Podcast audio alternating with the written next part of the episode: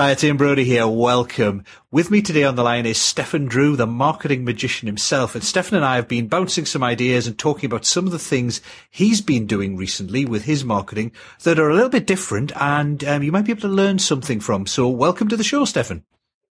Hi, Ian. Thanks a lot. So, um, one thing you've been doing, which obviously is a huge shock and, and, and very painful for me, is you're not doing as much email marketing uh, as before. Tell me about that. No, it's a bit, of a change, isn't it? Because I mean, you're you're the email guy, and I'm saying, hey, look, forget this email. But no, the very sp- particular uh, situation I'm in, I do still have one email list for a lot of my small and medium-sized enterprise type clients. But most of my work, about 90% of my income, comes through the education sector. And for years, I had a big mailing list. Um, I'd spent time building it, all the usual ways, plus picking up the phone and saying, what's the email address of your principal and head of this and head of that? And it was a really good mailing list. But it, it had a problem. And that was that within that sector, everyone used to put on their business email address and then they would move jobs about every four or five years. So I was getting between 20 and 25% attrition rate each year mm. of people just disappearing off my list. And trying to rebuild that list was really, really difficult. I had to, you know, so much hassle. In fact, I got to the stage in the end where I employed uh, a virtual assistant to go out and actually just telephone all these people and ask for their email address. But of course, you go through to a reception and the telephonist who doesn't want you to put you through really mm. when they hmm. know who you are. And we, we tried all sorts of tricks, but and we, it worked, but it was costing me thousands of pounds a year to keep an email list up. So I thought, what else can I do? And I came up with a no email solution, basically, and that is to write a regular column for uh, a recognized trade magazine or website. In my case, in the education sector, uh, there are two big websites these days. One publishes a printed version of, of their magazine or paper, and the other one is, is wholly online. And I thought, well, if I can write a regular column for them, that actually gets me in front of all the people that I'm trying to get to without me bothering to email them. Mm. It really is that simple. But in some ways, it's, it's it, but in some ways, it's it's it's the same principle in that you're keeping in contact with them on a regular basis. You're providing valuable information that's going to build credibility and trust. It's just you're not emailing them directly. They're getting it in um, in the in the form of this column you're writing, which they're being informed about by email anyway. But the the, the list is being managed by the magazine itself. Yes, because what tends to happen is when someone moves job, because they still want to keep in touch with that magazine, they will update their address with them. Mm. They'll suddenly think, oh, I haven't had anything from the magazine, or I haven't been online recently. And by, by virtue of that, they actually keep the list up to date automatically.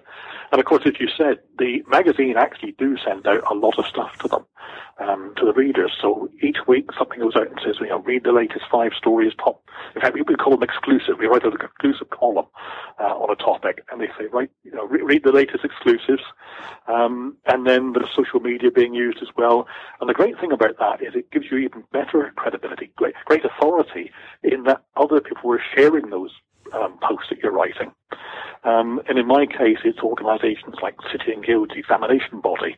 Now, when someone sees that they've shared it and it's gone out to their huge list as well, actually you get far more exposure than my little list of you know, four or mm. five thousand people ever got to. And what sort of what sort of articles are you writing for them? Oh, I, I'm I'm trying to steer away from being conventional and writing the usual sort of blurb that everyone writes. Mm. I find a lot of people write accepted wisdom, really. Mm. I tend to fight against accepted wisdom where, where it isn't very wise. and I'm, I'm a little provocative sometimes. I, I don't want to sort of really stir people up a lot, but I want to stir them up enough that they actually come back and sort of say, hey, that, that, that made me think, that intrigued me, that's, that's worth following up in actual fact. And of course, you will upset a few people, you always do. But actually, they were never going to be my customers anyway, mm. so I'm not too worried. It always sort of excludes them, filters them out. And so you, you kind of, you, I think, I think that's really important when you're writing for someone else's publication, actually, because I'm sure there are lots of articles in, in, in the, in the magazine, in the journal, and probably most of them are, as you said, the accepted wisdom. Um, and people just tend to kind of glaze over when they're reading the same thing again and again, just regurgitated in different formats. So yours is the one that probably stands out for them the most. And, and maybe not for everyone, But for the people who gel with that point of view, who it, you know, gets them to raise their eyebrows or a little light bulb goes off, it, it really makes you stand out by writing something a bit more controversial, a bit more different or, or railing against what um, is accepted non-wisdom in this case. And, and it's surprising how many followers you have that you don't really know are followers. So a couple of weeks ago, um, I had a phone call saying, would you come and speak at an event in Scotland?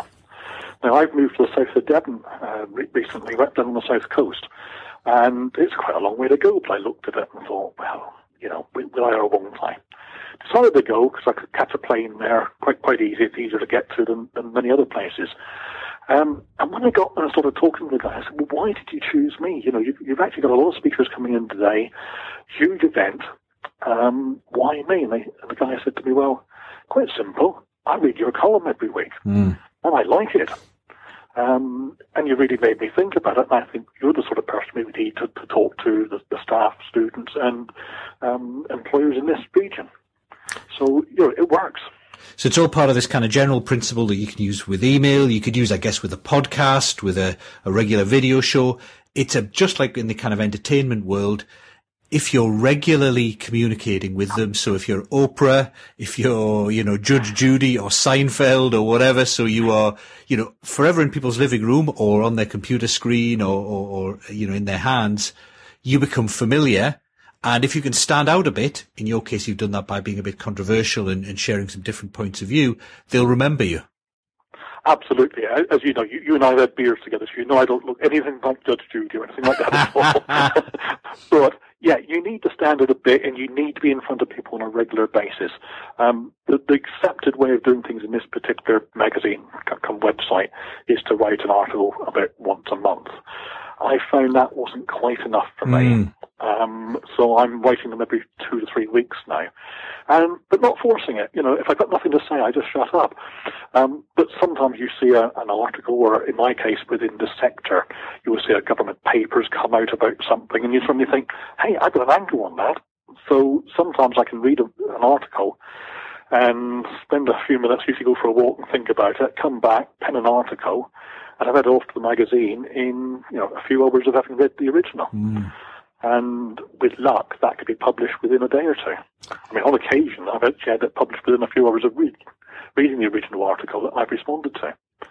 And so the obvious question at this point then, because if this could be quite attractive for people to try as a method, how did you get the gig in the first place? How did you get to write for a relatively prestigious publication in your in your particular field? Um, I tried something very simple. I asked if I could. let, let, me explain that a bit more.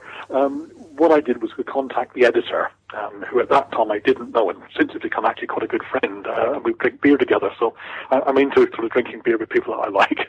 Um, but originally I just emailed him and sort of said, look, you know, I think there's one or two things that are being missed in your magazine, on your website. Uh, you know, about this angle. And they weren't talking a lot about marketing, and obviously that's my main mm. area of interest. Um, and I've got a few ideas. Would you be happy if I were to pitch those to you formally, uh, or write a, uh, an article? What, what, what, approach do you want me to make? Now, what do you want to do to accept my stuff? Um, and is there any particular topic within marketing you'd like me to write about? So I really give them lots of opportunities to, to, to see my writing. Mm. Um, the outcome was that he said, well, let's just pen me an article, 500 to 1,000 words, um, send it over and I'll take a look at it. Well, he took a look at it and it was published very, very quickly. Um, I think the advantage was that I understand the the industry, this particular sector, particularly well, and mm. I hmm. know what actually hurts people and what's making them think. And one of the other things I've done over in recent years, and I do it every few years, is I'll contact people that I respect within the industry and say, you know, what is it that's keeping you awake at night? And that question, you know, it's not, not what's of interest to you at the moment, what's really worrying you, what's on the agenda for your next staff meeting or senior management team meeting, what's the top item? And I can usually guarantee to know what it is, but I'm never quite sure mm. because, you know, we, we can all think we know, don't we? But this sort of confirms whether we're right or wrong. And most of the time I've been proven right, but a few times I've suddenly, you know, they've come back and said to me, well, X or Y is, is problematic at the moment. And I thought, oh, I've never have guessed that. So it's given me contemporary uh, issues to address.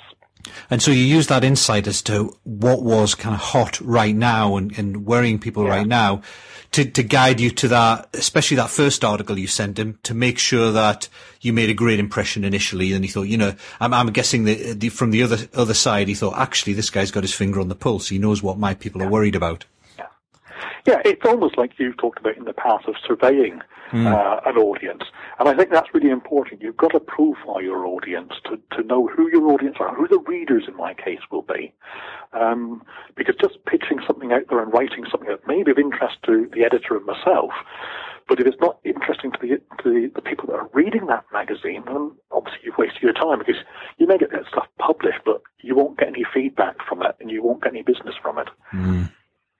So the, I'm getting the gig. I guess was an example of uh, applying hustle um, into into into getting more exposure, getting getting your your word, your message, your communications out there, and that's actually something you've done on a regular basis ever since I've known you. And there's no one I know who's been featured on the media quite as often as you have. You've been in the national newspapers quite recently. You're forever on the BBC, on radio, ITV all sorts of places, um, overseas radio as well, if, as, as, far as I remember. Um, and it's not an accident. Um, you know, you're not, you're not, you're not like AAA in the telephone directory. The people look you up first. It, it's that you've gone about making sure that you do get these calls. So what, what's your kind of overall strategy? How do you make sure you get featured, um, in the, in the media so often? Well, there are several ways of doing it. I'll start with a very, very simple one. It, it's the least effective, but the easiest to do to begin with to sort of get yourself out there. And that's as soon as you've got any sort of thing of, of interest to the readership of a particular um, newspaper, magazine, listeners to radio, TV, whatever it might be, is to write a media release. Uh, media release is really easy. Just one side of A4, you get a story written on that in a particular format that journalists accept. It's a who, why, what, where, when, and how mm. uh, in the first two sentences, and then you just develop that. And the, you know, just go out and Google how to write a media release. Right. There's loads of templates out there to use. That's the easy one. That's how I started, I suppose. Um, but going back back into the, well, the late 1980s, um, I got a job as a marketing manager at a particular organisation. It was a, an agricultural college. And I wanted to get on the radio, get the college on the radio, not so much me, but the college on the radio on a regular basis. So I approached my local BBC station, who had a, a morning farming program. That, that, takes you back many years. When, when most, pro, most, most stations on the BBC had a, a regular uh, agricultural program in the morning. Um, now most of them don't. But I approached them, and, and, and in actual fact, what we then did was I would pitch a story every time something interesting happened. Mm. Um, and very often they were, they were almost sort of to me non-stories. I remember on one occasion we we, we imported a particular type of sheep into the country from France. And at the time, I think about 500 were imported into the country that year. But we do, we're the only ones to tell the media about it. Mm. And, you know, importing a sheep, a ram into the country, um, is that a really good story? I think it's a non-story in many ways. But it went mad. To the extent that we got on BBC World Services, um, they sent it out. Um, Central Office of Information sent it out as well, so government body sending it out. Um, I think we were featured in 57 international newspapers. Um, we even got the story about the sheep on the front page of an Australian newspaper, the Sydney Chronicle.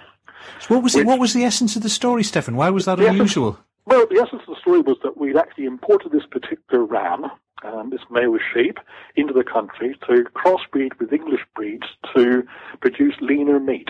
Ah. Yeah. Yeah, it, there's a bit of a hint of a story there, the health angle back in the 80s, mm. you know. But would it go worldwide? You wouldn't expect it to. But it sort of goes to show that sometimes, you know, the, the, the media is a bit funny. They'll, they'll take things that you and I don't think are stories. So you've got to keep on pressing the yeah. button and keep sending these stories out. Um, and I used to sort of, not bombard, but I would send out at least one media release a week. Um, in those days, but something I thought might interest. Um, another one we did at the time, which went on BBC World Service, was we started a gamekeeping course um, at the college I was in. Now, there was already one of these being run in the country already, but and most of us in the in the industry knew about it, but no one had ever told the press. So when we started the second one, we just said we've started it. and it was a sort of Lady Chatterley's lover angle, you know, and there's all that. And, but it went out right around the world. And it was all this that started me to realise that actually getting in the media isn't that difficult if you have an angle. Mm. So over the years, though, it's changed. I, I no longer bother to send out media releases very often. In fact, I looked at my website a few days ago, it was sort of just doing a bit of spring cleaning on it, and realised I hadn't sent out a media story in over a year. Which is something I used to do on a weekly basis, and it's over a year. But these days, it's different because people now contact me. Mm. I don't have to pick stories any longer. If there's a contemporary story in the paper in the morning, if the Nationals carry a story, um, you'll often find that the radio stations then cover that story with their local angle. Mm. So what I find then is that they'll pick up the phone and phone me because they know that as a marketing person, I'm very likely to have an angle on the story and be able to make comment.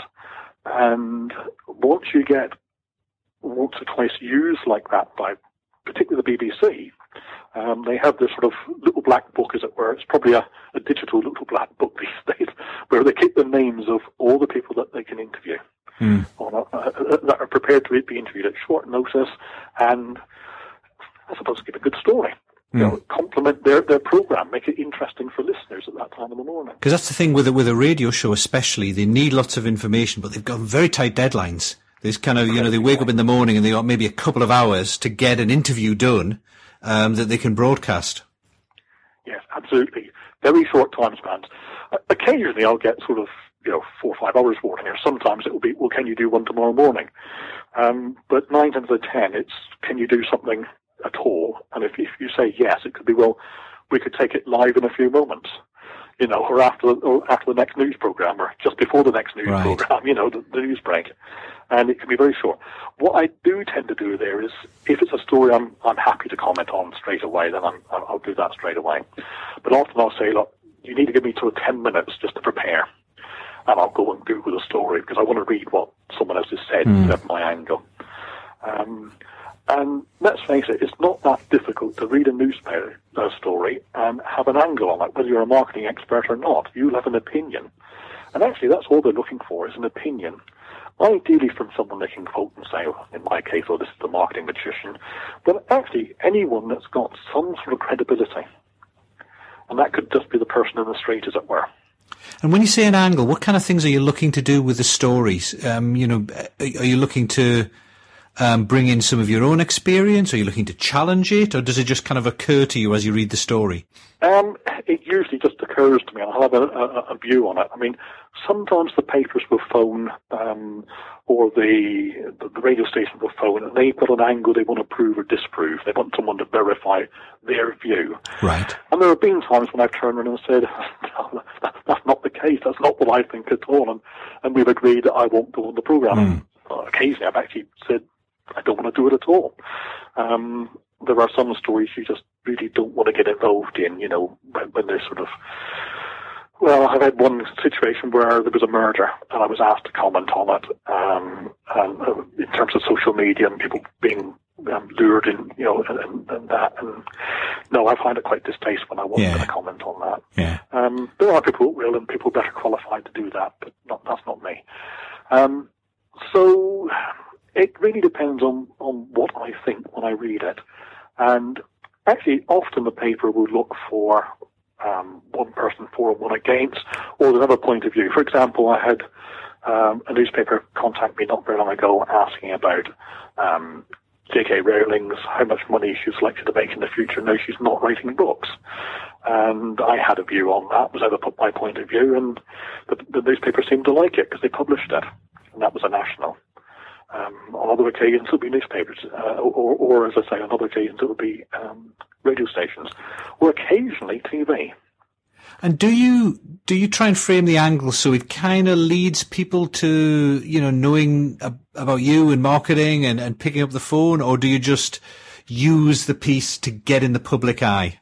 I just use it to get in the public eye. I think once you try to sort of manipulate it that much to get someone to phone you afterwards, then you're trying to serve too many masters at once. Yeah. It's just too, too difficult. I'm, I suppose if I was clever, I could do that. but, but, I think no, some... I mean, I use it for authority, basically, for, Yeah. for credibility. Yes, I I think sometimes where sometimes you do get these things where someone will be interviewed about something, and it's so obvious they're trying to twist it into a sales pitch yeah. that it doesn't go down so well. That's not what you. I don't think it goes down well with the journalists either. No, no, Um, it doesn't. And you don't, you don't get asked back. Yeah, if you if you've kind of twisted what What they're you can do, though, you can utilise the whole sort of process. For, so, for example, if someone were to phone me this evening and say, well, look, can we do an interview tomorrow on X? Then I'd say, well, do you mind if I actually put something on my website about the fact I'm appearing on your show tomorrow? Hmm. And it's very, very rare for anyone to say no to that because obviously we'll get more people listening to their show, ideally. Um, so I'll write a blog post and say, oh, listen tomorrow when I've been asked about X and I'll be making comment on the such and such a show tomorrow morning on BBC radio, whichever radio station it is. Um, and that means I can get in front of my, my list, as it were, and they, they might listen to it, but I can also write an angle afterwards and say, well, this is what I was asked about, and these, these were my answers. But I can add supplementaries as well, because clearly when you're interviewed like that, you know, a three minute interview is a, is a long interview. And a, a seven or eight minute interview would be an incredibly long interview. Hmm. So you can't get everything in, but you can add to it and then reflect upon it over the weeks to come as well. So your audience gets more, and I guess some people might, you know, go on Google and look and search for you in relation to that topic, and then they would they would find the article. Yeah, and one thing I do have a sort of a, a sort of tacit agreement with the BBC is that if I go on and it works 99% of the time, I'll say to them, look, if you can just introduce me as the marketing magician. And they'll often close with that as well. but So you get a little bit of branding in there. Yeah, absolutely. And, and to be honest, it's because no one will remember my name. it's human nature. People don't. They don't Yeah, remember names. you're right. So remember a tag like the marketing magician or whatever it might be. Um, and that way, of course, they can Google you. They can find you. Yeah. And so, so in terms of getting, you said at this point in time, the, the, you know, journalists will call you because you've established a reputation for being able to reliably provide a good quote or a good interview fairly quickly.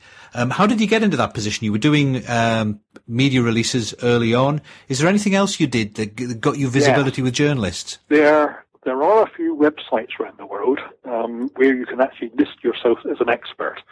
Uh, in most cases, being an expert is verified by the fact you pay money to go onto the website. so yeah, I'm, a, I'm a little cynical about it.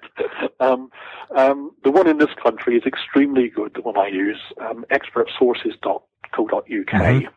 Um, run by someone who's worked in the media most of his life. He's been an ITN producer and director. He's been a journalist on some nationals. And that, that guy, Bob Bills, who I, I respect greatly. So he knows what the journalists are looking for, really. He knows what sure they're looking get for. it. And, and he, you know, and this particular site works on keywords. So you put keywords relevant to your authority, ability, interest, knowledge, whatever, in there with, with some details about yourself. And journalists will go looking for, you know, whatever it might be. And they'll, put, they'll type those keywords in, and up comes a whole list of people that are expert or claim to be experts in that field. You can designate whether or not you're interested in doing written material, TV, radio, or whatever. And sometimes, of course, I get people just phone me up, they're just doing research. Hmm. And there, there, nothing co- comes out. Sometimes they're doing it in terms of they want to pitch a story to a newspaper. A lot of freelancers will do that.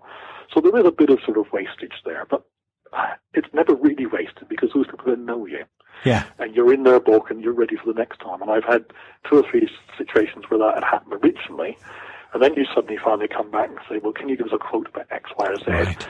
And you appear on some very, very good um, websites that are literally worldwide. So I've been on websites like My Hermes, Experian, a whole range of, of organizations like that that you'd normally not think of as being sites that I would I would pitch to myself. I mean, you know, a courier site, no, it's not something I would pitch for, but they do carry business information. And so, so you, so you use, websites like expert sources. I think one of the things that, again, going back to what we said earlier about having a bit of hustle, um, I remember a story you told me about when the Berlin Wall came down. And Yeah. of course you got onto your local media, um, there. Do you want to tell us about that? Yeah, sure. I, I was I was very very fortunate. We, we, all think we every day is history, isn't it? But we rarely sort of look out the window and think, at the moment, the, the bit of history I'm living through will be, you know, remembered forever. But I happened just to be in Berlin the night the wall came down. And I was at a party actually, and suddenly, look, the TV was on in the corner. It was one of those parties where the TV was on for some strange reason. And we knew that things had been changing. People were coming around the end of the wall and such like in, you know, back then in 1989, it was November. Um, but suddenly there were people on top of the wall and we heard that the wall had opened.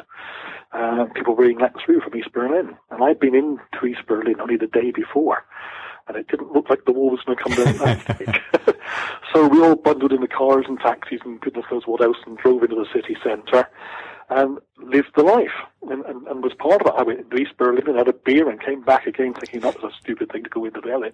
I'd have closed the gate and kept, I was on the wrong side. I mean, seriously, I was frightened at one stage. I suddenly thought, I've done a very, very unwise thing here. But the next morning it suddenly dawned me on me that hey, here was a media opportunity. It was an opportunity to, to actually get on my local radio station, which as I explained earlier, I was doing sort of farming programs with anyway and knew the people there. So I picked up the phone literally a call box. You know, there's no, no mobile phones back then. Uh, went into a call box, phoned them and said, who's covering the story in East Berlin, uh, in West Berlin for you? And they said, well, the BBC have got a correspondent there and we're doing this and we're doing that. We're carrying clips of this, that, and the other thing. I said, yeah, but who have you got in the stage, uh, in, in Berlin? And they said, well, you know, we're a small station. There's no way we've got anyone there. I said, you have now. Explained the situation, and within minutes, they interrupted the program that was on, and I was being interviewed from a call box in Berlin. And so, the, and, and in a way, it doesn't matter that it's not nothing to do with marketing or anything like that. No, you're doing no. two things. One is you're getting your name as an authoritative source of information out there um, uh, to, to the public generally. But of course, you're establishing relationships with the journalists and the yeah. people at the radio station as someone they can call when they need something. Yes, and also someone that you can call. Um, I worked in another agricultural college years ago where I wanted an outside broadcast from the from the college to, to raise our profile. Mm. And normally, if you approach, they'll, they'll, they'll, they'll say no. Nine out of ten. Why? You know, they can only do one outside broadcast on a Saturday morning. There's only 52 Saturday mornings a, a year, and, and you're, you're limited. Uh, I was able to pick up the phone and say, look, in three months' time, we've got this event, an open day. We'd love you to come along. Even if you can only just pop in for five minutes, we'd love it. And because I knew them and they knew I gave them value for money, mm. then they agreed. And they said, right, we'll do six interviews during um, the, the, the, time we're there, the three or four hours we're there. So I laid on 12 interviews rather than actual facts. We had a fallback. I ferried them around this huge farm, making sure that there was someone in front of them at the right time all the way through. Um, and they said to me, well, that was really great. You know, in a few years' time, we'd like to come back again because we'd never go to the same place twice, mm. uh, two years in succession. But uh, six months in, I thought, well, what the hell? So I, I, I picked up the phone one day and said to the producer, look, you're going to come back to us, aren't you, next year? Because he was really, we, we made your life easy, didn't we, really, you know? And he said, well, you did, you know, and yeah, okay, we'll come again. Well, they came for three years in a row. Mm. The three years I worked there, they came every year. Um, so that was sort of building that rapport with the journalists. I think that that's a really important point because especially when we're we're so used to working online now and relationships are kind of more transactional, with journalists it's that rapport that in an emergency when they need something, they can they know they can reach out and call you and you'll do something good for them and therefore you can kind of ask favors back in return. It's still very much a, a personal business in that world, I think.